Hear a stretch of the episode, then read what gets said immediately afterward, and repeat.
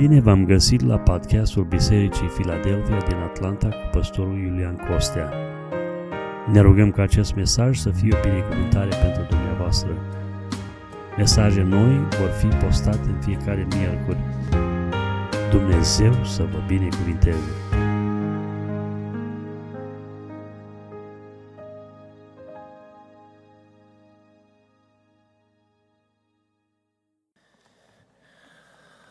Iubiți frate și surori,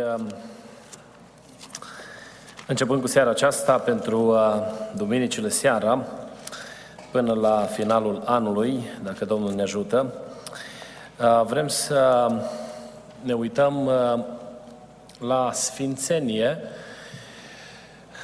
din punct de vedere practic, sau la sfințenia practică. Ne vom uita și vom vedea în Cuvântul lui Dumnezeu mai multe lucruri legate de chemarea lui Dumnezeu de a trăi sfințenia în viața de fiecare zi. Atunci când este vorba de sfințenie, noi, în general, oamenii, avem tendința să asociem termenul ăsta fie cu un ritual religios, fie cu o clădire de cult, de pildă o biserică, fie cu anumite fețe bisericești, persoane care sunt consacrate pentru lucrarea de slujire într-o anumită, într-o anumită biserică. Și sfințenia sau sfințirea aceasta uh, nu este de cele mai multe ori așa cum așteaptă Dumnezeu în centrul atenției noastre. Cuvântul Domnului în Evrei, capitolul 12, versetul 14, ne spune felul următor. Și acesta va fi ca un moto pentru uh, seria aceasta de mesaje. Versetul 14 spune, urmăriți pacea cu toții și, sfințiri, și sfințirea, fără care nimeni nu va vedea pe Dumnezeu. Um, relația noastră cu Dumnezeu sau umblarea noastră pe calea credinței ar trebui să aibă ca scop intrarea în împărăția lui Dumnezeu. Pentru asta noi urmăm calea pocăinței. Pentru asta trăim uh, în ascultare de Cuvântul lui Dumnezeu, pentru că ne dorim ca într-o zi, și avem convingerea aceasta, să fim în împărăția lui Dumnezeu. Vrem, când se gata toate, toate lucrurile în lumea asta, să plecăm și să fim pentru totdeauna cu Domnul. Asta este dorința pe care noi o avem. Biblia ne spune că pentru ca acest obiectiv să fie realizabil, noi trebuie să ne sfințim. Că fără a ne sfinți, noi nu putem vedea fața lui Dumnezeu. Drept urmare, sfințirea ar trebui să fie prioritatea numărul unu în viața noastră. Nu pentru că se impune. Acum noi am vorbit anul ăsta foarte mult de subiectul ăsta. Anul viitor vom avea un alt subiect asupra căruia vom, uh, uh, vom uh, zăbovi și asupra căruia vom, central, vom centra sau centraliza învățătura din biserică. Însă e un moment oportun să ne aducem aminte de chemarea lui Dumnezeu, ca noi să înțelegem că fără a ne sfinți, noi nu vom putea vedea pe Dumnezeu. Uh, din punct de vedere practic, să știți că atunci când este vorba de a-L vedea pe Dumnezeu, Biblia nu se referă numai la experiența finală, când se vor găta toate lucrurile în lumea aceasta, ci a-L vedea pe Dumnezeu înseamnă a avea experiență cu Dumnezeu și în viața de aici. Noi nu trăim aici așa undeva izolat de Dumnezeu, cu speranța că după ce vom termina viața de aici, vom merge să fim împreună cu Dumnezeu. Ci umblarea noastră cu Dumnezeu începe de aici. Părtășia noastră cu Dumnezeu începe de aici, din experiența vieții de fiecare zi. Și atunci când este vorba de a-L vedea pe Dumnezeu, Scriptura vrea să ne ajute să înțelegem că El vrea să-L vedem și aici. De multe ori ne întrebăm, Doamne, unde ești că nu te văd? Păi probabil Dumnezeu, care este un Dumnezeu sfânt și care nu poate sta în, pre- în prezența fără de legii, nu ți se descoperă datorită condiției în care tu îți duci existența. Și tu nu vezi fața lui Dumnezeu sau nu, nu-L vezi pe Dumnezeu implicat, activ, pentru că tu nu ești lângă El. Pentru că, de fapt, inima ta este îndepărtată de El. Nu e așa că ne dorim să-L vedem pe Dumnezeu prezent în familiile noastre. Când ne rugăm, să avem convingerea că El are stăpânire asupra caselor noastre. Ca părinți, nu de atât de multe ori ne vedem neajutorați în fața provocărilor care se confruntă copiii noștri. Chiar acum e un caz în comunitatea românească tragic. Un tânăr a ajuns să săvârșească lucruri care sunt o rușine pentru uh, comunitate, dar și pentru părinți, pentru familie. Noi ne dorim ca copiii noștri să fie protejați de Dumnezeu și să-L vedem pe Dumnezeu implicat activ în viața copiilor noștri. Când pleacă copiii noștri din casă, vrem ca Dumnezeu să-i însoțească și noi vrem să vedem fața lui Dumnezeu peste ei, vrem să vedem binecuvântarea lui Dumnezeu peste ei. Ne dorim asta, nu? Dar pentru ca să vedem, să-L vedem pe Dumnezeu în viața copiilor noștri, în desfășurarea evenimentelor de fiecare zi, noi trebuie să ne sfințim. Noi trebuie să ne apropiem de Dumnezeu. Și lucrul acesta nu nu e invenția lui Iulian, că de multe ori uh, atunci când sunt acuzat de anumite persoane că sunt prea conservator, eu nu știu dacă există, dacă, dacă nu cumva e un pleonazm, sau dacă nu cred că poți să fii prea conservator. Ori ești, ori nu ești. Și conservator, când conservi valorile lui Dumnezeu, e de dorit să fim toți și să păstrăm valorile lui Dumnezeu, nu ideile noastre, ideologiile noastre, ci să păstrăm cuvântul Domnului. Și Dumnezeu să ne ajute la lucrul acesta. Preobiților, noi vrem să-L vedem pe Dumnezeu nu numai implicat în dimensiunea personală a existenței noastre, unde ne doare cel mai tare. Nu, când vedem că un copil nu ascultă sau are una, face acte de rebeliune împotriva noastră ca și părinți. Dar noi vrem să-L vedem pe Dumnezeu și în sfera noastră de activitate, în afara familiei. Vrem să ne rugăm lui Dumnezeu pentru joburi, nu? Am auzit de multe ori cereri de rugăciune pentru un loc de muncă. Și vrem să vedem pe Dumnezeu în dimensiunea aceasta a existenței noastre, în afara sferei intime a familiei noastre. Vrem protecția lui Dumnezeu, vrem călăuzirea lui Dumnezeu în luarea deciziilor pe care, vedem, pe care le avem de luat. Vrem să-L vedem pe Dumnezeu. Mai mult decât atât, în experiența noastră spirituală, vrem să-L vedem pe Dumnezeu. Noi când venim la biserică ne dorim să avem conștiință de, per- de prezența lui Dumnezeu în mijlocul nostru. De câte ori n-am auzit persoane care vin și spun oh, a fost atât de plictisitor la biserică. E drept că uneori se întâmplă că datorită conținutului unui program și datorită uh, subiectului abordat, nu există același tip de entuziasm pe care îl găsim în alte slujbe sau alte subiecte care se abordează. Dar asta nu înseamnă că este plictisitor. Noi trebuie să ne uităm la beneficiile pe care le avem atunci când Dumnezeu ne dă șansa aceasta de a fi expuși adevărului. Când venim la biserică și suntem binecuvântați de Dumnezeu. Când vedem slava lui Dumnezeu între noi, vrem să-L vedem pe Dumnezeu la lucru aici, nu? Și vrem să vedem că se vindecă bolnavii, vrem să vedem că se întâmplă minuni atunci când cântăm, să simțim cercetarea lui Dumnezeu, vrem să vedem că sunt destine transformate. Și atunci când ne rugăm cu adunarea pentru o cauză comună, vrem să-L vedem pe Dumnezeu. Dar Dumnezeu nu poate fi văzut fără sfințenie. Și asta este realitatea. Nu este ceea ce spune Iulian sau inventează Iulian. Eu sunt, așa cum se spunea weekendul trecut de unul din frații păstori, așa, o țeavă prin care curge ce vine de la Dumnezeu. Că de fapt nu sunt ideile mele, nu mi le pot asuma și nu pot să-mi arog niciun fel de merit asupra lor. Pentru că e cuvântul lui Dumnezeu. Spune cuvântul lui Dumnezeu, urmăriți pacea cu toți și sfințirea, fără de care nimeni nu va vedea pe Domnul. Dacă vrem să-L vedem pe Domnul, noi trebuie să fim preocupați să ne sfințim. Ce este de fapt sfințirea? Ca o notă generală sau principii generale asupra uh, acestui uh, uh concept biblic. Uh, din perspectiva lui Dumnezeu sau în ceea ce privește caracterul lui Dumnezeu, sfințirea este puritate absolută și perfecțiune morală. În ceea ce privește experiența umană sau perspectiva omului, în sfințirea este conformarea cu caracterul lui Dumnezeu. Noi nu avem în noi înșine, nu generăm nici perfecțiune, nici, nici neprihănire și nici uh, uh, uh, uh, perfecțiune morală, ci noi copiem modelul lui Dumnezeu și prin asemănarea cu Dumnezeu suntem sfințiți. Uh, o expresie familiară cu care noi suntem obișnuiți în ceea ce privește definiția sfințirii este că înseamnă a fi pus deoparte pentru Dumnezeu. Tocmai asta, a fi consacrat în a copia modelul lui Dumnezeu. Știm clar că cerința Scripturii revelată de Domnul Hristos uh, uh, în mesajul pe care l-a prezentat contemporanilor săi, dar și în Vechiul Testament, revelat prin proroci, prin psalmiști, cuvântul Domnului, spune că chemarea Lui pentru noi este să fim sfinți pentru că Dumnezeu este sfânt.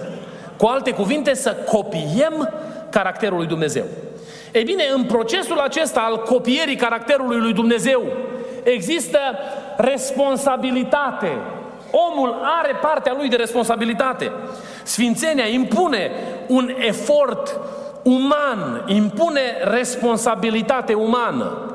Și uh, uh dacă sfințirea nu poate fi văzută ca determinând sau ca fiind o condiție pentru mântuire, ea este rezultatul mântuirii produse în viața omului.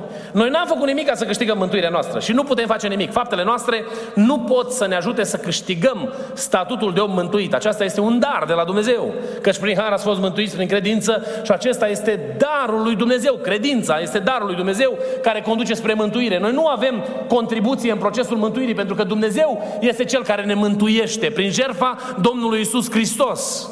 Responsabilitatea noastră în procesul mântuirii este să ne expunem adevărului. Și de acolo lucrează Dumnezeu. Și toate mijloacele pe care El le folosește îi aparțin în exclusivitatea lui Dumnezeu. Însă în ceea ce privește umblarea noastră, Biblia vorbește cu claritate despre responsabilitatea omului în procesul sfințirii. Noi, în momentul în care am fost curățiți prin sângele lui Hristos, ni s-a luat orice urma păcatului și am rămas ca, o, ca un caiet curat în care începe să scrie degetul lui Dumnezeu. Și începem să dezvoltăm sau derulăm activități după activități care încep să creioneze caracterul nostru de om nou, născut prin, prin, prin jertfa Domnului Isus Hristos. Procesul acesta este numit procesul asemănării cu Dumnezeu, asemănării cu Hristos. Și pe vreme, de vreme ce trec ani sau cu trecerea vremii, noi devenim tot mai asemenea lui Hristos. Așa ar trebui să fie. Păi dacă eu nu arăt mai mult ca și Hristos acum decât am arătat atunci când am intrat în apa botezului, e o problemă. Sfințenia impune efort uman și sunt în ceea ce privește efortul de care noi suntem responsabili. Uh, lucrurile sunt înțelese uneori greșit pentru că unii oameni cred că efortul uman înseamnă a-ți aroga meritul. Nu înseamnă a-ți aroga meritul. Efortul uman pe care noi trebuie să-l facem în procesul sfințirii este să umblăm zilnic cu Dumnezeu. Nu o să umble Dumnezeu pentru tine. El a pregătit faptele bune mai dinainte, dar responsabilitatea este a ta să umbli în ele. El a pus înaintea ta și ți-a arătat ce este bine să faci și ți-a dat responsabilitatea sau libertatea alegerii și tu umbli în ascultare de Dumnezeu sau nu. De aia se explică că sunt oameni care după zeci de ani de pocăință, la nivelul maturității spirituale, sunt exact la fel cum au fost, dacă nu mai rău, uh, ca atunci când, când l-au primit pe Domnul în viața lor. Pentru că n-au fost preocupați în umblarea lor zilnică să se asemene cu Domnul Isus Hristos. Nu și-au pus în obiectiv asemănarea cu Domnul Hristos.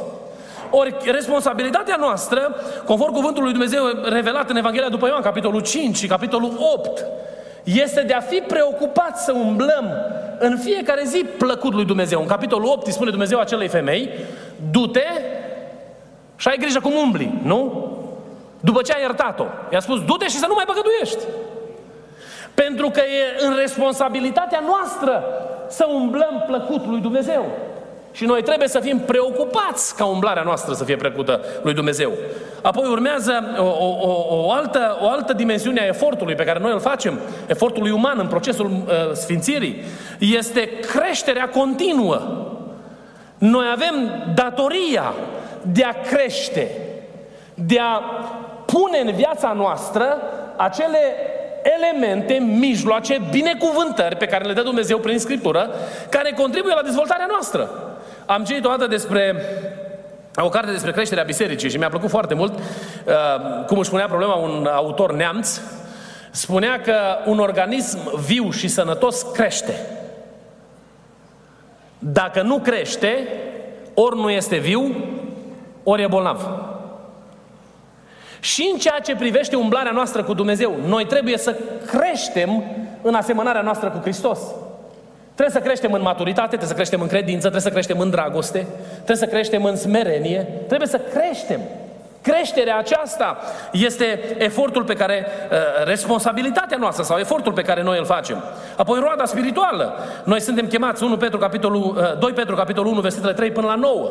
Stă în responsabilitatea noastră să aducem roadă pentru Dumnezeu. Să rodim. Pentru că și imaginea rodirii este o temă uh, uh, în Noul Testament prezentă în învățătura Domnului Isus, în învățătura Apostolului Pavel, în învățătura Apostolului Petru, în învățătura lui Ioan. A fost prezentă în învățătura bisericii. Pentru că, de fapt, rodirea este dovada ancorării noastre în Hristos. Dacă noi am fost altoiți, imaginea din Romani, în butuc, vița asta care a fost altoită de acum aduce roadă pentru Dumnezeu. Și testul că altoiul a reușit este roada în sine. So, Dumnezeu așteaptă de la noi să rodim. Și aici este responsabilitatea pe care noi o avem. Apoi este un altă, uh, o altă dimensiune, autodisciplina. Dacă rodirea are de-a face cu producerea roadei care este caracterul lui Dumnezeu în viața noastră, autocontrolul este stăpânirea de sine în fața provocărilor vieții. Și Apostolul Pavel spunea în 1 Corinteni că nu ne ajunge o ispită mai mare decât puterea noastră de a o răbda. Pentru că cel care a pregătit-o, pregătește și ieșirea, posibilitatea de ea, nu? Autocontrolul ce face? Ne ajută să ne ținem în stăpânire firea pământească. Noi nu putem face de unii singuri, ci avem nevoie de ajutorul lui Dumnezeu în procesul acesta. Și Dumnezeu ne oferă toate mijloacele necesare pentru a lupta împotriva firii pământești. Ne-a dat Duhul Sfânt care locuiește în noi. Suntem plini de Duhul Sfânt și umplerea cu Duhul Sfânt nu trebuie să te reflecte numai în vorbire în alte limbi. Că din nefericire sunt oameni care vorbesc în alte limbi, dar au o viață mizerabilă, păcătoasă. Dumnezeu vrea ca noi, în umblarea noastră, cârmuiți de Duhul Sfânt al lui Dumnezeu, să rodim roada neprihănirii lui Dumnezeu. Și roada neprihănirii care locuiește în noi este și autodisciplina, că noi eh, luptăm împotriva provocărilor pe care diavolul le pune, le pune înaintea noastră. În ceea ce privește dimensiunea practică, și aici vom zăbovi uh, asupra a 11 subiecte în seria aceasta de mesaje. Vom vorbi despre problema păcatului și cum trebuie creștinul să privească spre problema aceasta a păcatului. Pentru că sunt tot felul de interpretări și ne vom uita în Cuvântul lui Dumnezeu să vedem în ce manieră noi, ca și copiii lui Dumnezeu, trebuie să ne uităm la păcat? Noi nu ne uităm la păcat cu frică și cu teroare, ci noi ne uităm la păcat văzând că avem puterea de a birui păcatul. Văzând că Dumnezeu a pus în noi, prin Duhul Sfânt, tăria de a ne împotrivi celui rău și a nu face păcatul. Cum privim păcatul per se, nu? Ce este păcat? Ce mai numim păcat? Avem noi libertatea de a muta granițele sau granițele sunt deja stabilite? Oare Scriptura vorbește clar despre ce înseamnă fără de lege și păcat sau lasă loc de interpretare? Sunt fapte care pot să fie păcat într-o anumită generație și altele care nu, pot, care sunt, care nu sunt considerate păcat într-o altă generație? Sunt lucruri pe care Dumnezeu, de care Dumnezeu ține vinovat sau drept vinovat un anumit individ și aceleași lucruri nu-l fac vinovat pe alt individ? Vom vedea câteva concepte cu care se luptă creștinismul la ora actuală, pentru ca noi, ca Biserica Domnului, să înțelegem cum trebuie să abordăm problema păcatului. Pentru că, de fapt, Sfințenia are de-a face direct cu modul în care noi înțelegem problema păcatului. Și problema iertării. Felul în care rezolvă Dumnezeu problema păcatului. Apoi, uh, un alt, uh, un alt mesaj asupra căruia vom zăbovi, sau o altă temă, este legalismul și pericolul legalismului. Legalismul ce este, de fapt? Este percepția că tu poți să faci ceva pentru a-ți dobândi iertarea sau pentru a-L îmbuna pe Dumnezeu. Pentru a deschide inima lui Dumnezeu către tine. Legalismul, uh, vedeți, a pus, oamenii cred că uh, dacă purtăm batic sau nu purtăm batic, aia e legalism. Sau dacă purtăm cravată sau nu purtăm cravată, aia e legalism. Sau dacă purtăm verighetă sau nu purtăm verighetă, acolo e legalism. Legalismul are rădăcini teribile. Pentru că diavolul prin legalism vrea să producă în mintea noastră percepția că noi putem face ceva pentru a dobândi îndurarea lui Dumnezeu. Și vom vedea cum trebuie să ne păzim de legalism. Pentru că formele de care vă spuneam eu, uh, de care vă spuneam, manifestările exterioare, asupra cărora noi încercăm să ne, să ne, să ne punem privirile și catalogăm oamenii, sunt o nimica toată. Esența este maniera în care privim, îl privim pe Dumnezeu și modul în care se raportează Dumnezeu la noi. Pentru că problema legalismului de, prezentată de Apostolul Pavel în Galateni are ca esență adăugarea la jertfa lui Hristos uh, unor lucruri. În situația, în situația Galatenilor circumcizia, tăierea împrejur. Și spuneau, ok, ca să poți să fii mântuit, trebuie să crezi în Domnul Isus Hristos și să te tai împrejur. Și vom vedea că, de fapt, Scriptura este foarte clară în ceea ce privește problema legalismului și cum ne cheamă Dumnezeu să ne detașăm de lucrurile acestea pentru a rămâne cu inima legată de Dumnezeu. Maniera în care noi ne comportăm în exterior. Să știți că lucrurile acestea ă, trebuie să reglementate pe plan local. Am fost în Africa, i-am văzut pe credincioșii de acolo și o să-i vedeți și dumneavoastră pe video care uh, va fi prezentat înainte de uh, uh, finalul slujbei din seara aceasta, foarte diferiți de noi. Foarte diferiți de noi. Dacă aș veni, am venit vreunul dintre noi și ne-am comportat în felul acesta în comunitatea fraților de aici, poate unii dintre dumneavoastră spune că și-or pierdut mințile. Pentru că contextul în care noi trăim este diferit de contextul lor. Și noi trebuie să avem maniera noastră în care ne exprimăm înaintea lui Dumnezeu. Îi primește Dumnezeu pe ei sau pe noi?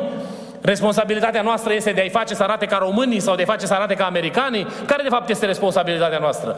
Responsabilitatea noastră este de a ne ancora în Hristos. Și ancorarea în Hristos te face să asculți de Dumnezeu prin îndemnul Duhului Sfânt, care te învață cum să trăiești. Și există anumite standarde, anumite norme pe care noi urmează să uh, le uh, împlinim în viața noastră. Apoi libertatea creștină. Uh, de dragul, e un alt subiect pe care, asupra căruia vom zăbovi. Libertatea noastră creștină, cum o definim? Problema sfințirii, să știți, că are foarte mult de a face cu, cu uh, uh, libertatea creștină. Eram, uh, slujeam la Nashville și un frate foarte supărat, toată că am predicat despre alcool, a venit la mine și mi-a zis, frate, nouă ne-a dat cu tare predicatori din România, a zis că e ok să bei vin. Și, domne, aproape să supărat, foc, domne, trebuie să corectez ce ai zis, că, uite, sunt oameni care au o experiență și predică de mulți ani cuvântul Domnului și fratele ăla au spus să bei vin. Și am să bea el. Pentru că Scriptura mea spune, nu te uita la vin cum curge roș și face mărgăritare. Pentru că el are roade. Și roadele pe care le are sunt stârnirea firii pământești care te face să-ți îndreți privirile către nevasta altuia și să săvârșești lucruri nelegiuite care sunt împotriva lui Dumnezeu. Punct. Și de aia nu beau. Noi trebuie să vedem cum vedem libertatea creștină. În libertatea creștină punem noi hotarele sau hotarele sunt puse? Ce înseamnă libertate creștină? Libertate creștină înseamnă a te mișca liber în hotarele lui Dumnezeu, în ograda lui Dumnezeu, în țarcul lui Dumnezeu, dacă vrei. Pentru că tot Scriptura ne numește oi, nu? Pe toți cei care suntem parte din poporul Domnului.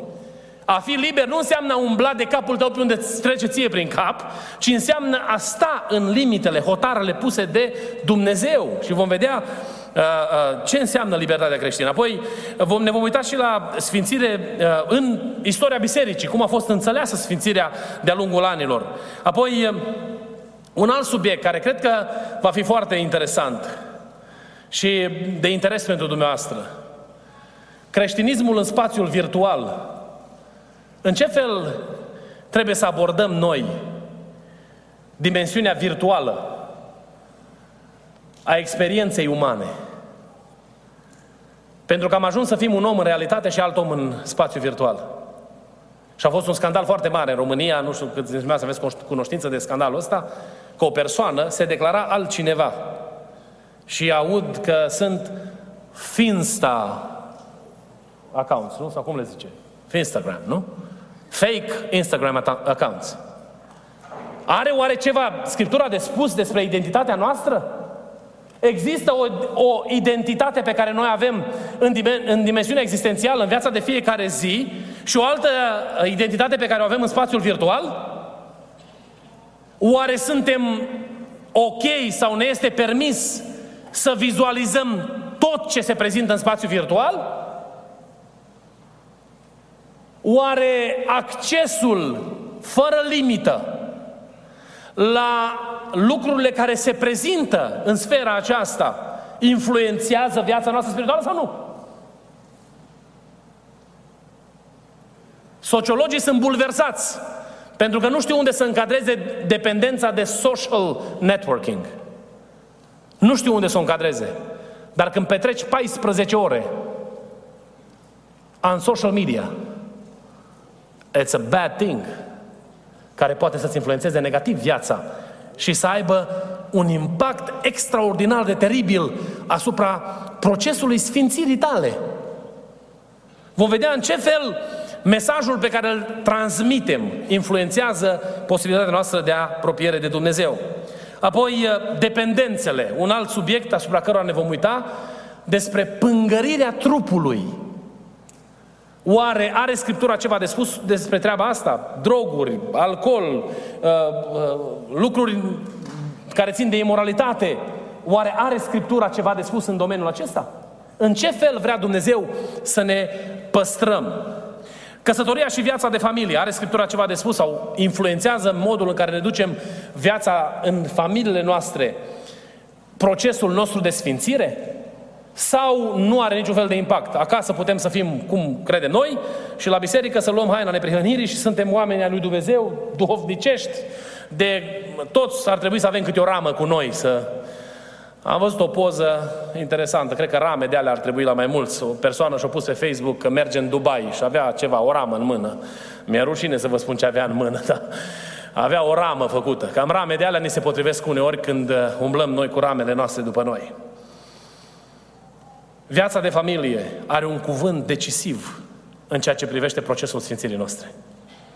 Și maniera în care suntem percepuți în interiorul familiei este, cântărește greu în economia lui Dumnezeu. Un alt lucru, uh, un alt subiect, astrologia, ghicitul sau jocurile de noroc.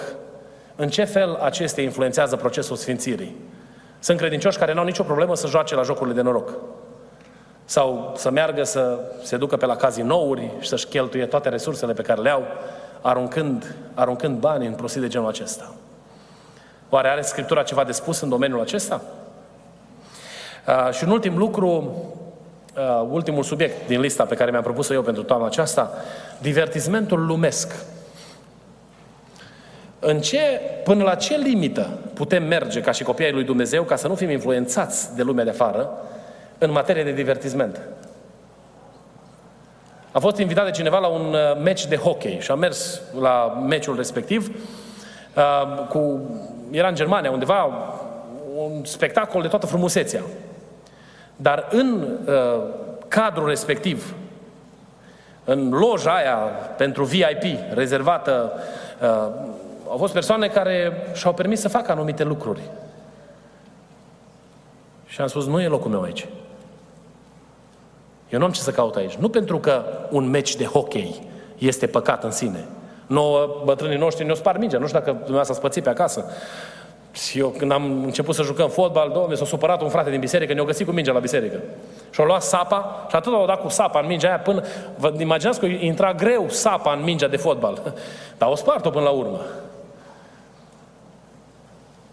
Oare cât și până unde ne permitem?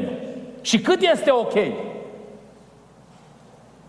Am întrebat o dată pe un frate care era la masă cu cineva și amândoi aveau o sticlă de bere în față. Și a zis, mă, omule, dar ce faci? O, frate Iuliana, mea era fără alcool. Și am zis, de la distanța de la care m-am uitat eu, nu se vedea dacă are alcool sau nu are alcool. Mărturia pe care tu ai transmis-o a fost că ai, ai fost la o sticlă de bere cu prietenul tău, pe care poate Dumnezeu ți l-a dat în responsabilitate să-l aduci la Dumnezeu, predicându-i cuvântul Evangheliei. Care ți este mărturia? Spectacolele lumii acestea. În ce fel și până la ce limită? Oare are ceva de spus cuvântul lui Dumnezeu în direcția aceasta? Uh, studiind pentru seria aceasta, am găsit statistici îngrozitoare. Îngrozitoare. Pe care am să mă rog lui Dumnezeu să-mi dea înțelepciune cum să le prezint, în așa fel încât să stârnească noi compasiune pentru oamenii care sunt prinși de lucrurile acestea și interes de a ne păstra curați pentru Dumnezeu. Preabeților, noi suntem atât de stresați să nu ne vadă cineva undeva. Și, domnule, dacă mă trebuie în așa fel încât să nu mă vadă nimeni ca un pop aici. Dar oare ne interesează ce părere are Dumnezeu despre noi? Și cum ne vede Dumnezeu? Că, de fapt, în esență, aia e tot ce contează. Sfințirea practică. Sfințirea nu este un subiect care trebuie dezbătut în școlile teologice. Doar. Sau care face parte din învățătura creștină. Ci sfințenia este chemarea lui Dumnezeu de a trăi plăcut Lui în fiecare zi. Și mă rog lui Dumnezeu ca Dumnezeu să ne ajute să înțelegem lucrul acesta. Atât eu, casa mea, și dumneavoastră, fiecare persoană dintre cei care suntem aici. Și Dumnezeu să ne ajute pe toți. Amin.